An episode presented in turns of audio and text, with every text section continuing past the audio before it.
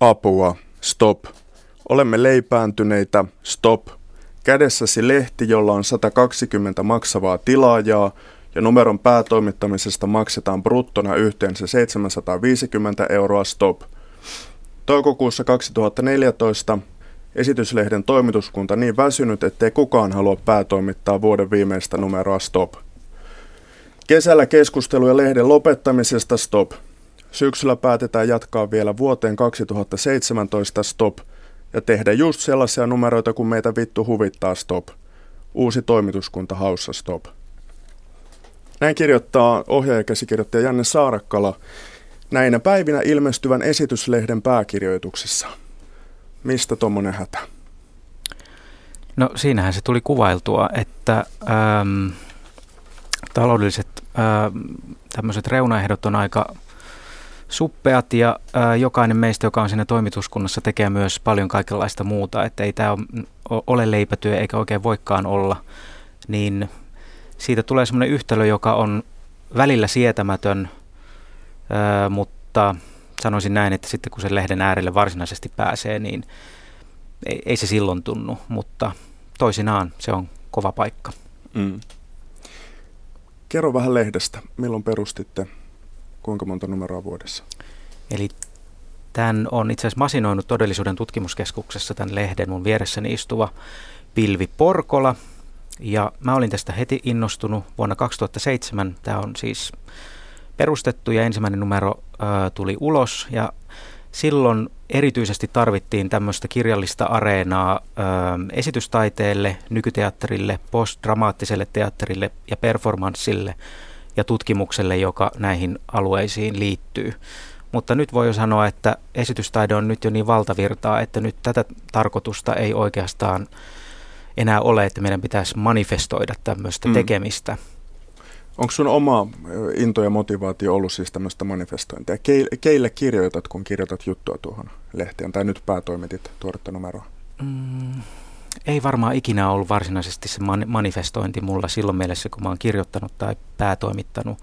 Mä oon ollut lähinnä kiinnostunut niistä esityksistä ja niistä ihmisistä ja ilmiöistä, joista, joista mä olen kirjoittanut ja koen, että meidän lukijakunta on ammattikuntaa, mutta myöskin sitten ää, näistä alueista kiinnostuneita yksityishenkilöitä. Mm. Ja on myös yritetty sitä, että lehdessä olisi avautuisi myös vähän laajemmin, että ne ei ole ikään kuin suppeasti vaan tästä alueesta, vaan että niitä yhteyks- yhteyksiä teemojen kautta nyt heitän, että esimerkiksi vaikka juhliin tai materiaaliin tai epäonnistumiseen, niin nämä on kuitenkin ihan yleisiä ilmiöitä. Mm. Ollaan siis suorassa lähetyksessä toimittajana Janne Junttila, mediaohjelma kyseessä ja puhutaan kahden esityksiä käsittelevän lehden tilanteesta ja tarpeesta. Nyt otetaan muut vieraat mukaan. Tervetuloa teatteri- ja tanssilehden päätoimittajat Minna Tavast Kiitos. ja Riina Maukola. Kiitos. Sekä esityslehden päätoimittaja Pilvi Porkola. Kiitos. Ja äsken oli äänessä Janne Saarakkala. Tervetuloa. Kiitoksia.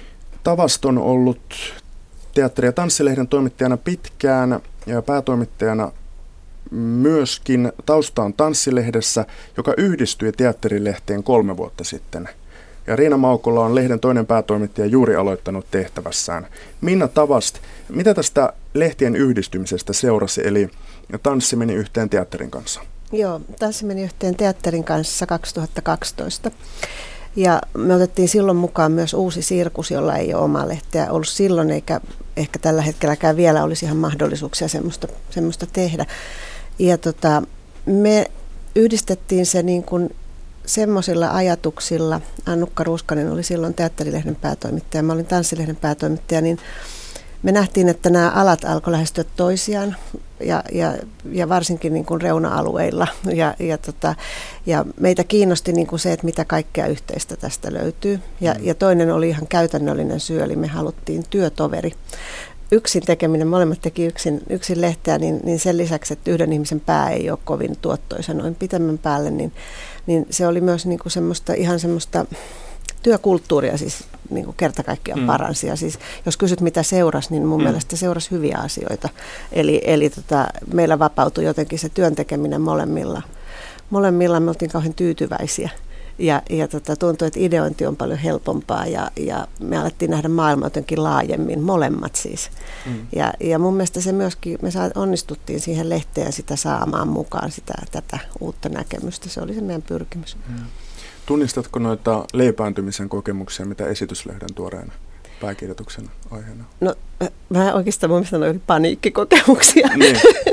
Kyllä mä tunnistan, siis niin. totta kai. Joo, siis sekä paniikkikokemuksia, joita voi tulla, tulla kun on niin kuin pienet resurssit, niin paniikkikokemuksia tulee usein mm. erilaisia. Ja, ja tota, leipäntymiskokemuksia tulee tietenkin, siis mä oon ollut niin monta vuotta jo näissä hommissa, että totta kai niin kuin, ö, esityksiä katsoessaan välillä aina ajattelee, että olenko mä oikea henkilö sanomaan tästä enää yhtään mitään. Mm. Koska, koska on niin paljon asioita, jotka ei ole enää uusia. Mm. Mutta mä en tiedä, onko se sitten toisaalta siinä on hyvätkin puolensa, että näin. Mm.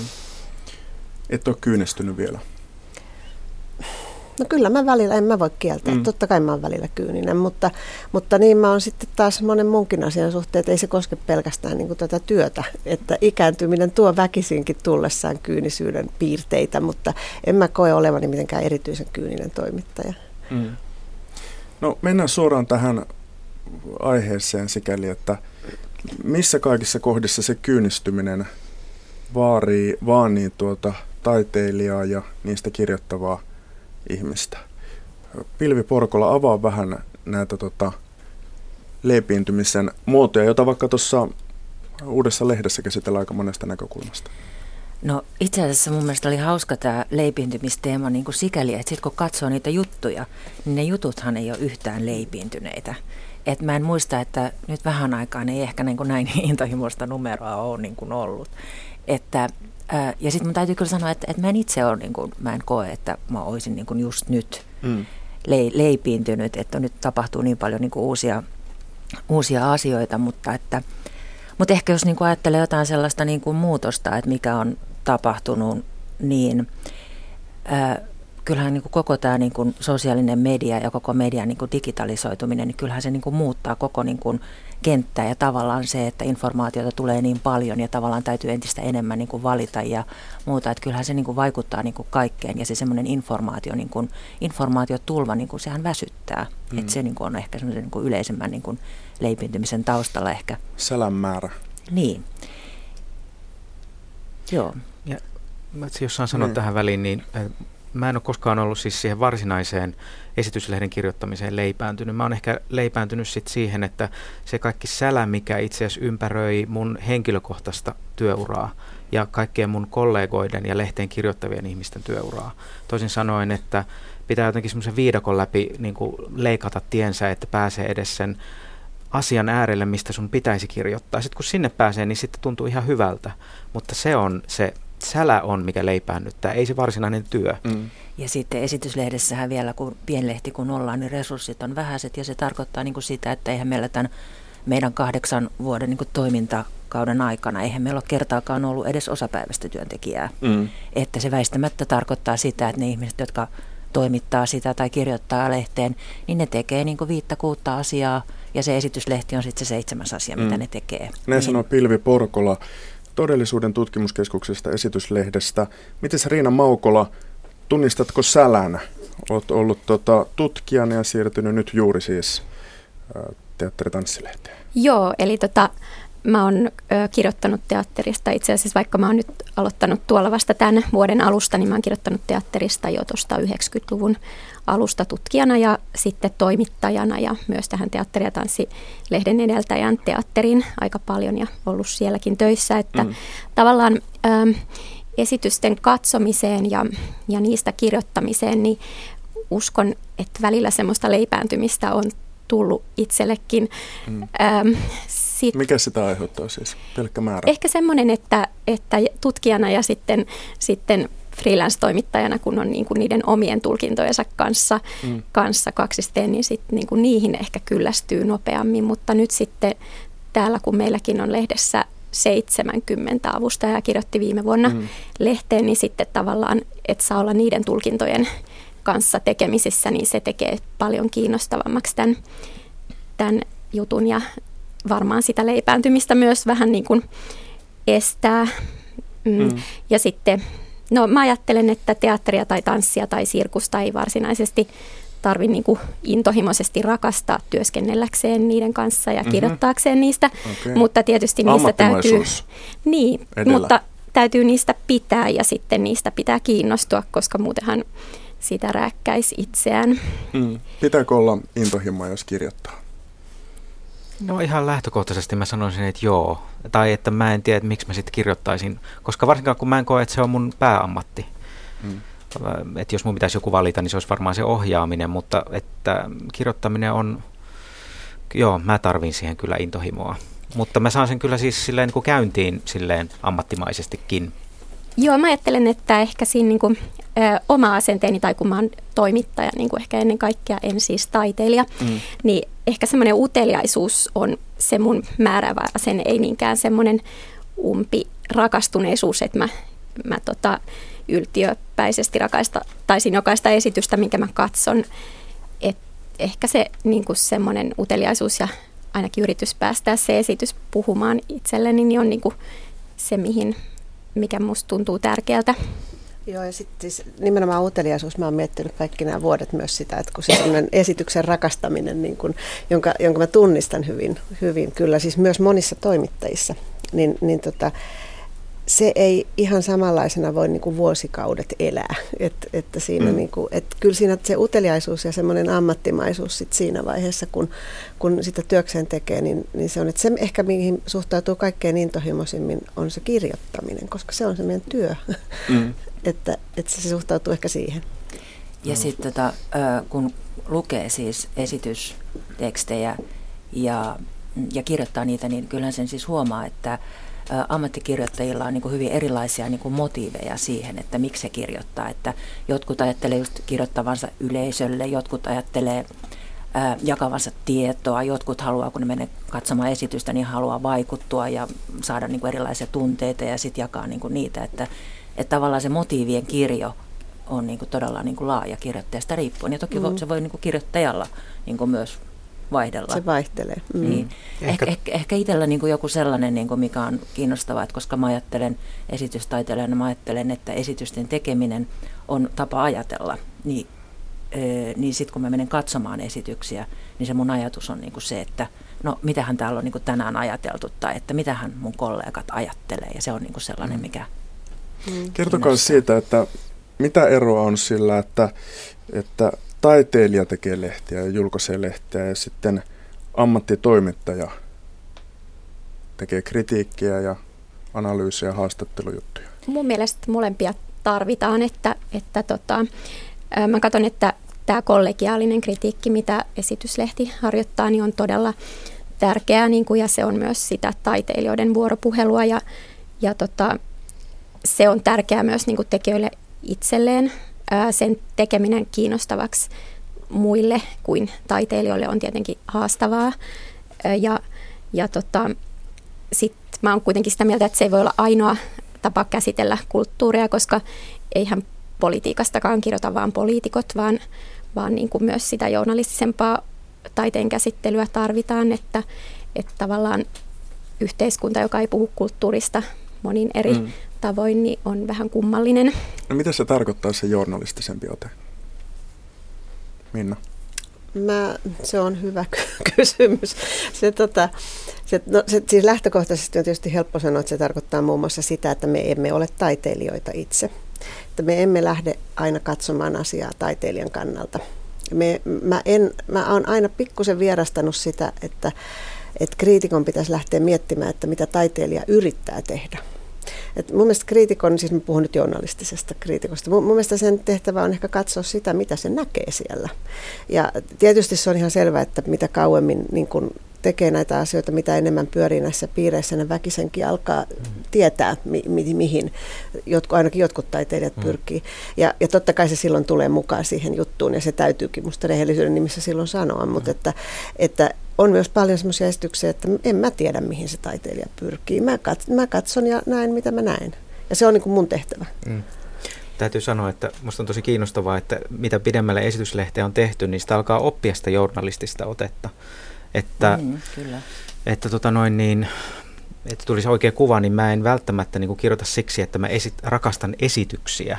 Rakastan niistä kirjoittamista ja niiden niin kuin jatkoajattelua ja sillä tavalla mä kyllä tunnen niin kuin samanlaisuutta Loistava. teidän niin kuin mm. lähtökohtaan ja myös tähän uteliaisuuteen, koska mä olen myös ö, todellisuuden tutkija ja se vaatii uteliaisuutta ja sitten myös kriittistä näkökulmaa. Niin se on mun mielestä, sitä on tosi miellyttävä harrastaa. Mm.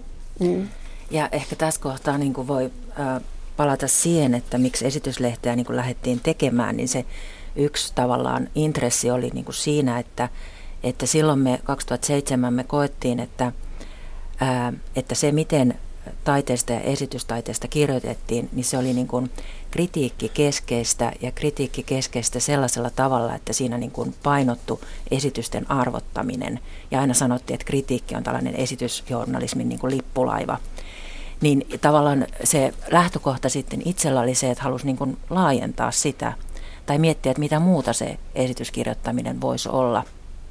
Ja, ää, ja sitten esityslehdessä on yritetty miettiä sitä, että, että entä just, jos se kirjoittaminen olisi niin kuin kokemuslähtöistä tai jos se olisi niin kuin avoimesti henkilökohtaista, ää, enemmän niin kuin vielä jotenkin teeman kautta kirjoittamista, kirjoittamista niin kuin dokumentointina – keskustelua tekstiesityksenä ja niin edelleen, jota kritiikkikin toki voi kaikkea tätä olla, mutta tavallaan, että miten se painopisteen saisi muutettua siitä arvioinnista joksikin muuksi. Janne Saarakkala, miten tota, teatteri- ja tanssilehden kehittymistä on katseltu äm, tekijöiden keskuudessa viime vuosina?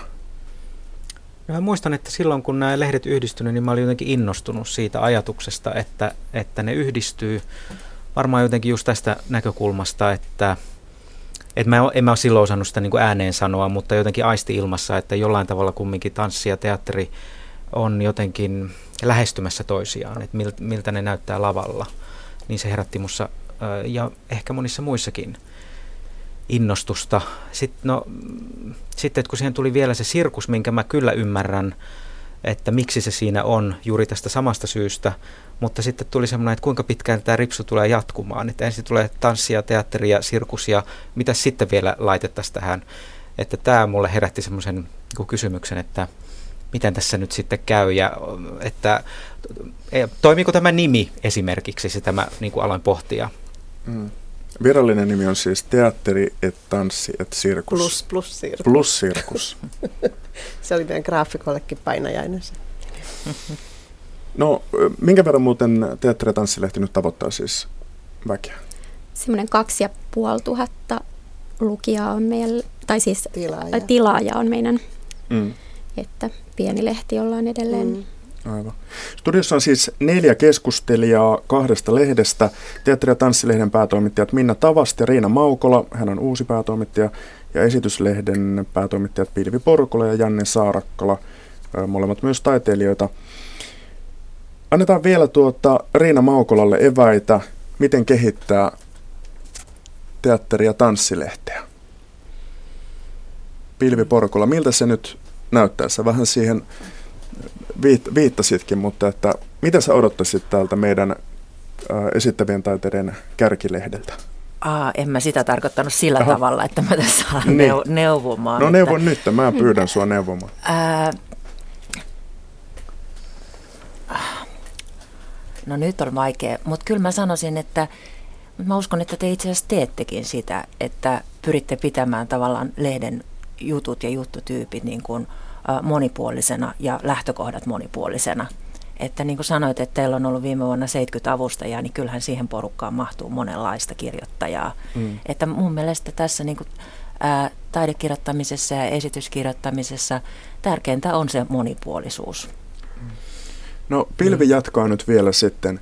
Miten tota, digitaalinen sisältö, tarvitetaanko sitä paperilehteä vai voisiko sen korvata verkkojulkaisulla kokonaisuudessaan? Ää, mä en näe niitä kilpailevina asioina. Et mun mielestä hirveän monesti, kun aletaan puhumaan digitalisaatiosta, niin ne sitten aletaan heti maalata sitä, että kirjat katoavat kohta ja kaikki tieto on niin kuin verkossa. Mutta mä en näe niitä ollenkaan kilpailevina asioina. Et ne on mun mielestä rinnakkaisia asioita ja se, että tehdään niin kuin yhä ää, laajempia nettisivustoja tai nettilehtiä, niin se ei mun mielestä uhkaa niin kuin paperilehteä vielä. Että tavallaan sellainen pienlehti, pienlehtien niin kuin monipuolisuus tai mitä Suomessa on paljon pienlehtiä, niin se on mun mielestä niin kuin merkki toimivasta ja hyvinvoivasta kansalaisyhteiskunnasta. Enkä mä niin kuin sitä näe, että se digitalisaatio olisi sitä niin kuin pois viemässä. Mm. Että se on niin kuin vaan se digitalisaatio tuo siihen niin kuin uusia muotoja. Ja sitten jos vielä puhutaan niin kuin mm, taiteesta, ää, niin mun mielestä taide ei voi jäädä tavallaan sen digitalisaation niin kuin ulkopuolelle. Ja me ollaan siis esityslehden toimituksessa, me ollaan just julkaistu tällainen pilotti kuin Icehall Live Art Journal, joka on, ö, joka on siis ö, englanninkielinen kansainvälinen nettilehti, joka keskittyy esitystaiteeseen ja niin, että, että suurin osa juttutyypeistä on videoita. Mm. Ja me yrit, ollaan yritetty niin kuin miettiä sitä, että mitä tämä meidän niin kuin esitysajattelu tai näin, että mitä se voisi olla sitten digitaalisessa ympäristössä. Mm. Ja mä jotenkin haluan ajatella sen sillä tavalla, että, että, että se tuo niin kuin siihen kenttään kanssa niin kuin monipuolisuutta ja taiteelle e, ja se tuo niin kuin, että se on niin kuin yksi uusi tila, jossa näitä asioita voi jakaa. Mm. Mitäs teatteri- ja tanssilehdessä digitalisaatio tarkoittaa? Tarvitseeko sitä paperilehteä? Tarvitsee. Se on tota, tällä hetkellä, jos ajattelee ihan resurssia talouskysymyksenä, niin tota, ö, tällä hetkellä niin se on aikamoinen gappi niin kuin ansaintalogiikassa on, on siis näiden digitaalisten muotojen ja, ja tämän printin välillä, että, että sellaista tilannetta, jossa, jossa esimerkiksi mainosmyynti toimisi, toimisi tuolla digipuolella niin hyvin, että siinä olisi niin kuin järkeä lähteä pienillä resursseilla sinne, niin, niin semmoista tilannetta ei vielä ole. Ja se voi olla, että semmoista selkeää tilannetta ei ehkä tulekaan, vaan sitten täytyy vaan niin kuin jossain vaiheessa tehdä joku ratkaisu, jos näyttää siltä, että printti ei kannata. Mutta esimerkiksi tällä hetkellä niin noi kaikki selvitykset näyttää siltä, että, että jos jotkut printit säilyy, niin ne on tällaiset erikoislehdet. Hmm. Jotka, että voi olla, että moni muukin printti säilyy, mutta että tämä olisi niin kuin tällainen aikakauslehdillä ainakin niin kuin tällainen selkein trendi. Eli ei ehkä ole syytä sellaista luopua. Ja tota, olen ihan samaa mieltä Pilvin kanssa siitä, että se niin kuin digiversiot on sitten niin kuin oma maailmansa ja siellä täytyy, täytyy ilman muuta olla ja, ja sitä täytyy kehittää ja miettiä, mutta siellä on myös semmoisia olomuotomahdollisuuksia, mitä tässä printtipuolella ei sitten ole. Hmm. Niin, tuli tässä mieleen siitä Iceholeista, että semmoisesta tulevaisuudesta me ollaan puhuttu, että sitähän pitäisi saada niin suosittu, että ne, jotka haluaa sinne sisältöä, niin ne suostuisi maksamaan siitä. Juuri näin. Että se pitäisi olla niin kansainvälinen, että kaikki haluaa sen sisältönsä sinne. Ja tällä hetkellä se menee päinvastoin, että Kyllä. me maksetaan siitä niistä sisällöistä jonkun verran niille, jotka niitä tuottaa. Mutta tämä on suunta, tähän pitäisi mennä, että se toimisi. Sen verran haluaisin kommentoida tätä tanssi- ja teatterilehteä nyt kun tässä istutaan, kun mekin harvoin mm. nähdään, sekin on aivan kamalan sääli. Mutta mä siis joskus vastasin teidän tämmöiseen niin kuin yleisökyselyyn, ja nyt puhuu siis taiteilija Saarakkala eikä journalisti. Yes. Tai harrastaja journalisti, jos nyt näin sanotaan. Niin sitä mä kyllä toivoisin, että kun aikaisemmin mä odotin aina suunnattomasti sitä, että kun on jonkun oman esityksen arvio jossain paikallislehdessä, niin että sitten se seuraava askel on se, että mitä teatteri ja tanssilehti kirjoittaa. Se on, koska se on tavallaan oli mulle se toinen ääni.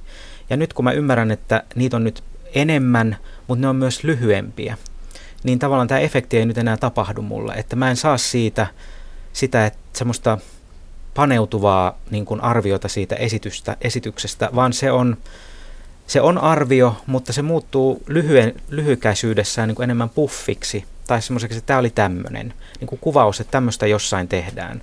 Ja se ei, sitä mä mietin, että ketä se palvelee, että se ei nyt palvele ainakaan mua taiteilijana, mutta ehkä se voisi palvella mun äitiä mm. tai mun isää mm. ehkä siinä mielessä, että mä oon kumminkin ymmärtänyt, että teillä on kumminkin olemassa tämä ristiriita siitä, että kun teidän pitäisi palvella sekä kenttää, mutta myös tavallaan sitä yleisöä, joka käy katsomassa niitä esityksiä ympäri Suomea.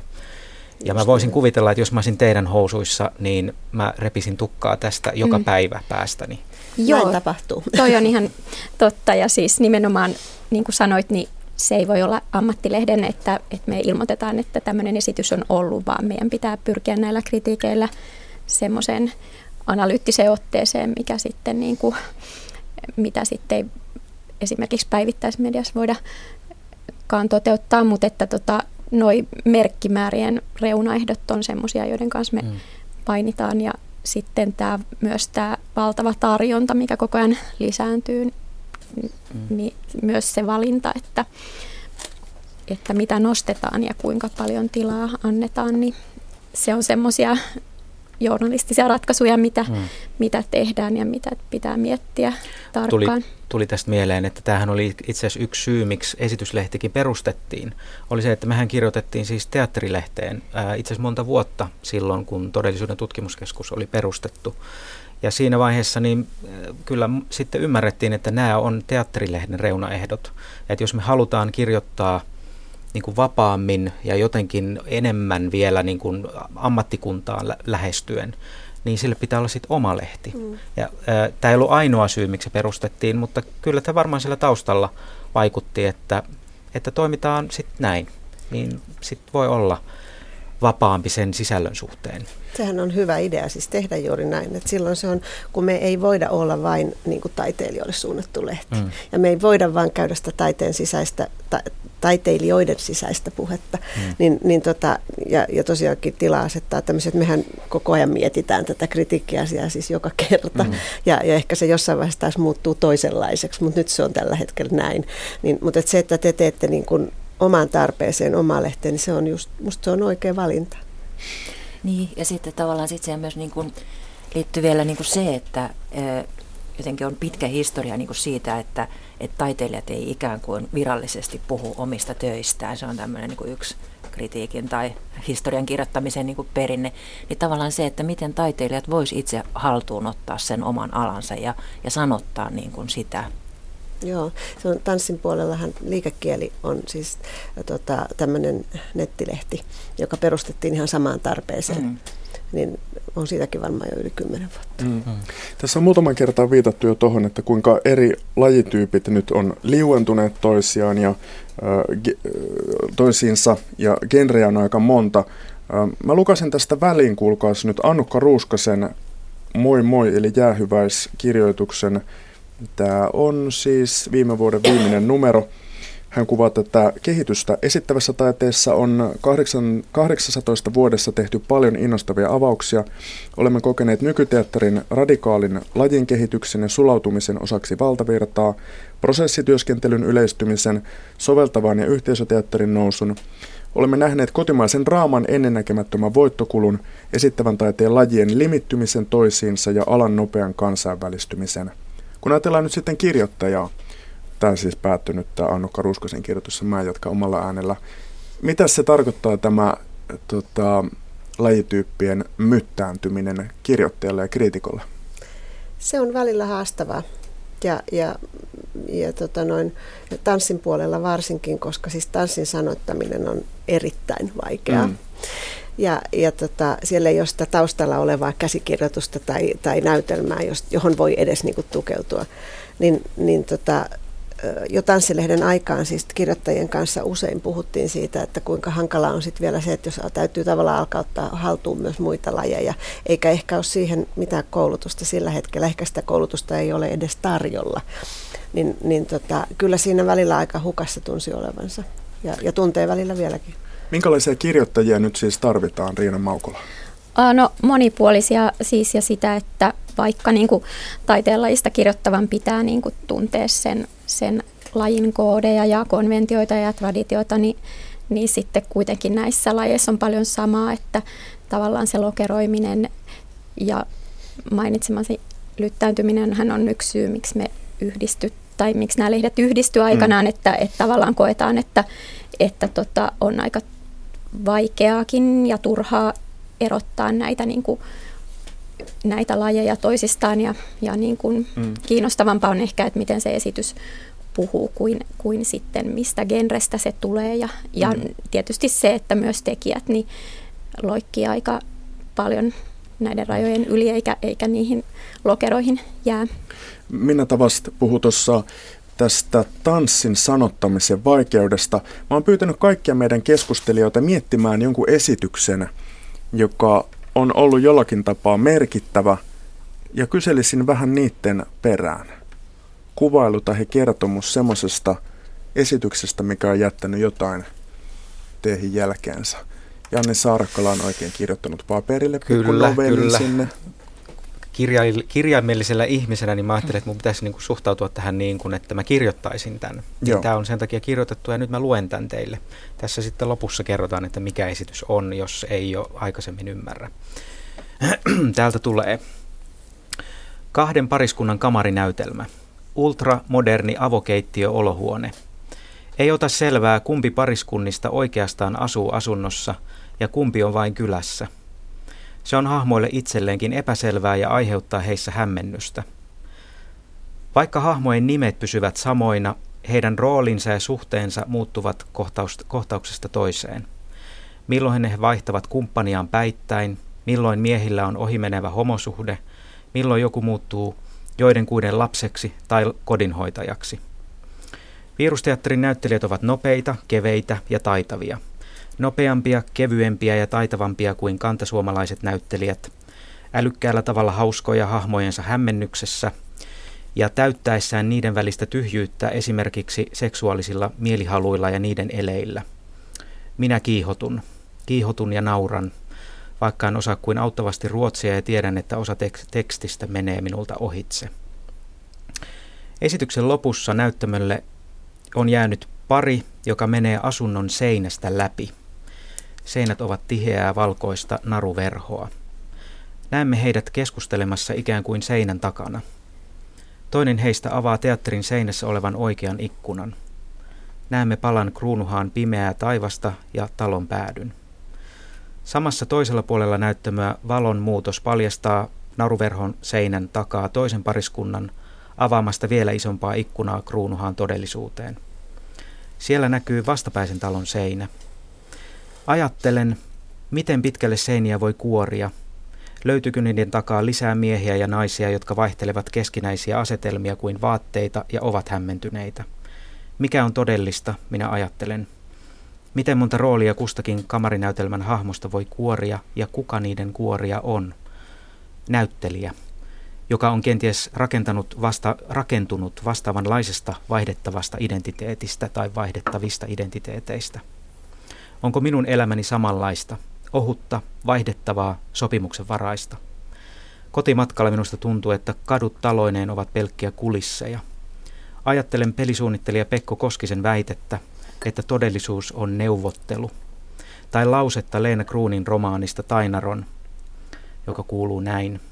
Tainaronin alla on pelkkä kuori, ohut kuin yksiöinen jää. Ja tämä oli siis virusteatterin esityksestä Perplex, jonka on käsikirjoittanut saksalainen Marius von Mayenburg ja ohjannut ohjauksen maisteriopiskelija Janne Pellinen ja ensi oli viime viikolla. Näin, toimittaja kysyy siis, miten esityksiä sanoitetaan. Saarakka oli, Saarakkala oli kirjoittanut sinne oikein kunnon esseen.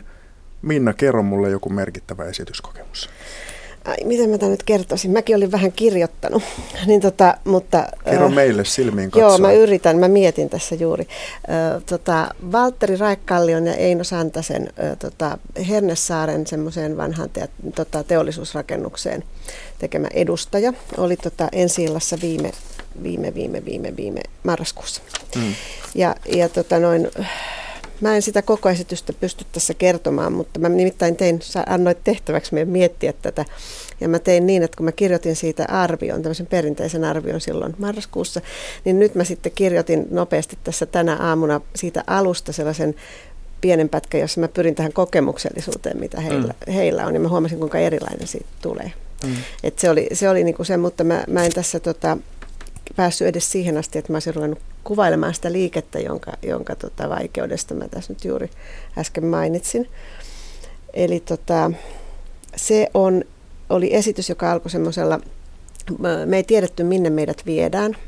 Me oli sovittu Kiasman edessä tapaaminen ja sieltä lähdetään bussilla jonnekin.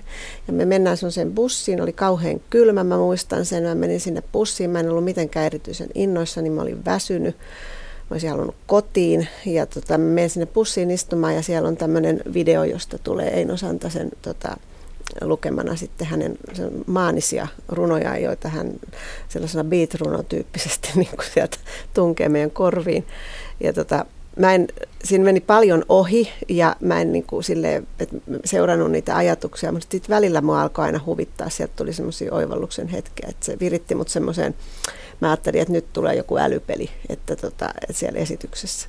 Ja sitten me tullaan sinne Hernesaareen, mä tunnistin, missä me ollaan ja mentiin semmoisella tavarahissillä ylös aulaan, jossa tota, odottaa sitten tämä esiintyjä joukko frakit päällä siinä meitä. Hyvin virallisen kohteliaan tylyn olosena. Ja, ja käskee meidän niin kun jättää takit siihen, käskee meidän siirtyä, siirtyä sinne viereiseen halliin seinustalle seisomaan. Ja siinä tuli jo heti sellainen hirveän voimakas tunne siitä, että, että nyt mä oon jossain, missä mä en halua olla. Mä oon, mä oon, nyt mä yritetään käskeä. Siis mä jopa, mulle tuli jopa sellainen olo, niin kuin, että mä seison jossain niin kuin juna-asemalla juutalaisten kanssa, mutta pannaan kohta junaan. Ja tota, mä muistan, kun mä ajattelin, että seuraava käsky mä en tottele. Et nyt jos tulee vielä joku käsky, niin en tottele. Mutta ei tullut. Hmm. ja sitten tota, sit alkoi se siihen tilaan rakennettu esitys, jossa me kuljettiin näiden, näiden tanssijoiden perässä. Ja Eino Santanen tuli siinä meidän mukana ja luki näitä runojansa ääneen melkein koko ajan siinä. Siinä oli semmoisia installaatioita, joiden yhteydessä nämä tanssikohtaukset tapahtui. Ja sitten oli nämä Einon, tämä Einon vimmainen lukeminen siinä koko ajan. Se oli hirveän vaikuttavaa ja hienoa ja mä niin kuin unohdin sen alun nyrpeyteni ja sen, sen vastahakoisuuteni ja kaiken, kaiken siinä. Ja, ja tota, tä, näin tässä istuen en pysty siitä liikkeestä paljon muuta sanomaan kuin, että se oli todella sellaista vahvaa mm. ja, ja tota, fyysisesti hyvin taidokasta. Siis sillä tavalla taidokasta, että se näki, että toi vaatii tekniikkaa.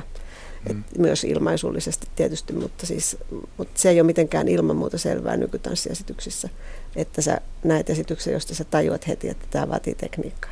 Näin Minna Tavast. Pilvi Porkola, sanoita esitys.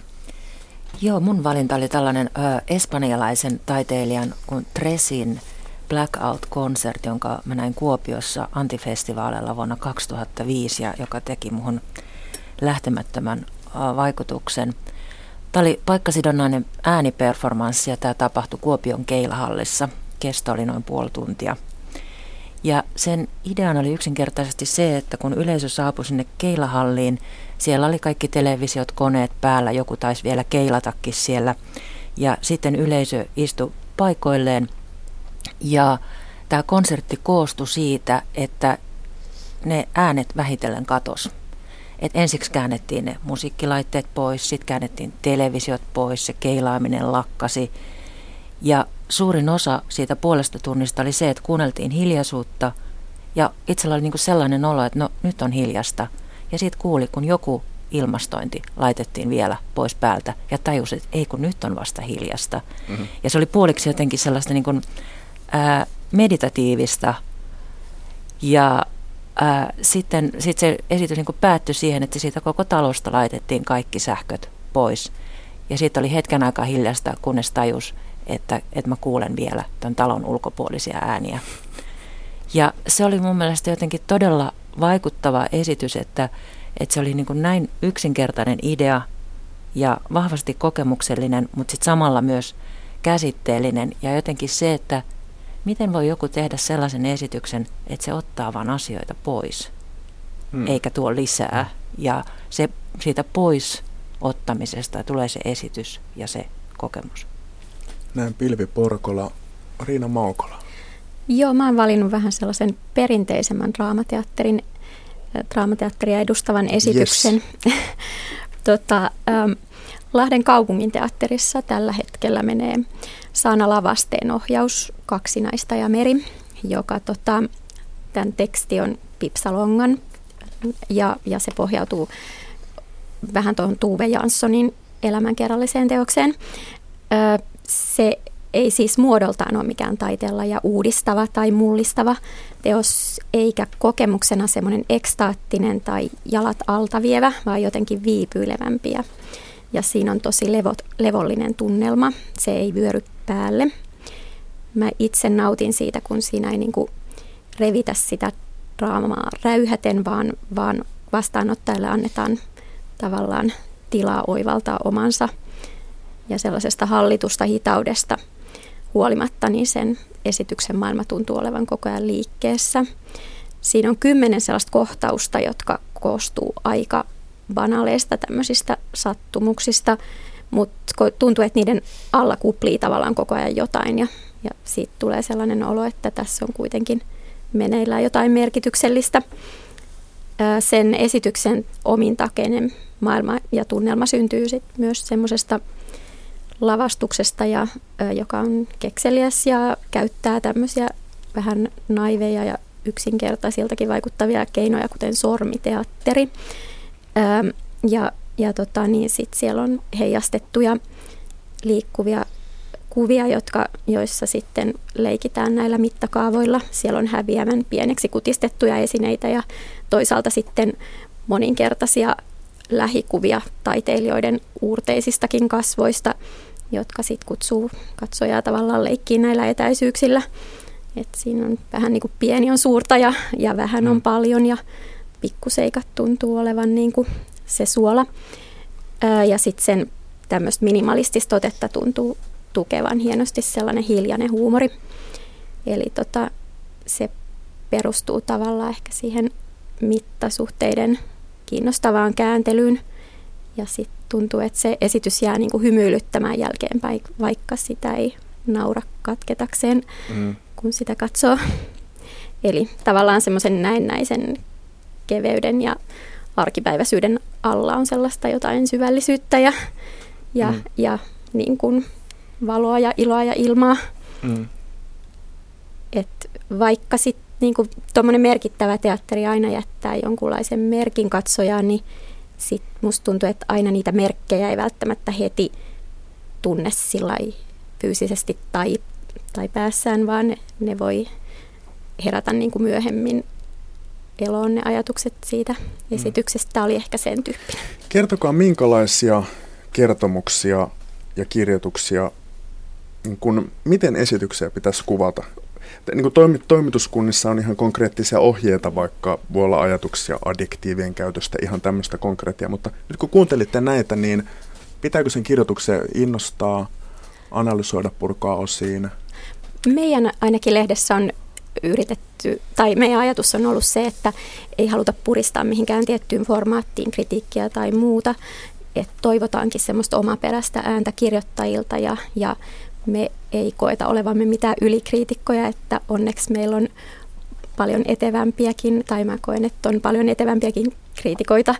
Ja sitten niin kuin se moniäänisyys on se, se, mitä toivotaan, ja annetaan aika vapaat kädet, mm. niin kuin että, että ei sitä, e, mm. että onko se sitten kokemuksellisuus mm. tai analyyttisyys tai mikä sieltä mm. nousee, niin se on kirjoittajien valinta. Kaikkea tarvitaan, ihan kaikkia noita tarvitaan. Se riippuu esityksestä, mikä siitä nousee sellaiseksi, että, että tämän kautta kannattaa lähestyä tätä. Mm. Onko jotain kirjoittajalle konkreettisia neuvoja? Mitä sä sanot, kun teille avustaja soittaa? Uppo uusi ihminen.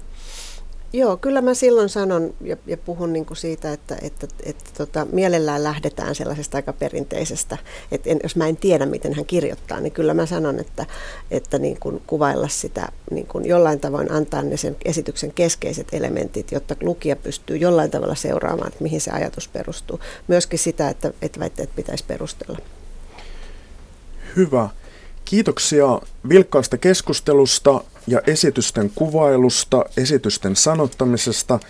Keskustelijoina olivat siis teatteri- ja tanssilehden päätoimittajat Minna Tavasti ja Riina Maukola sekä esityslehden päätoimittajat Pilvi Porkola ja Janne Saarakkala. Toimittajana Janne Junttila, kiitos, että kuuntelitte.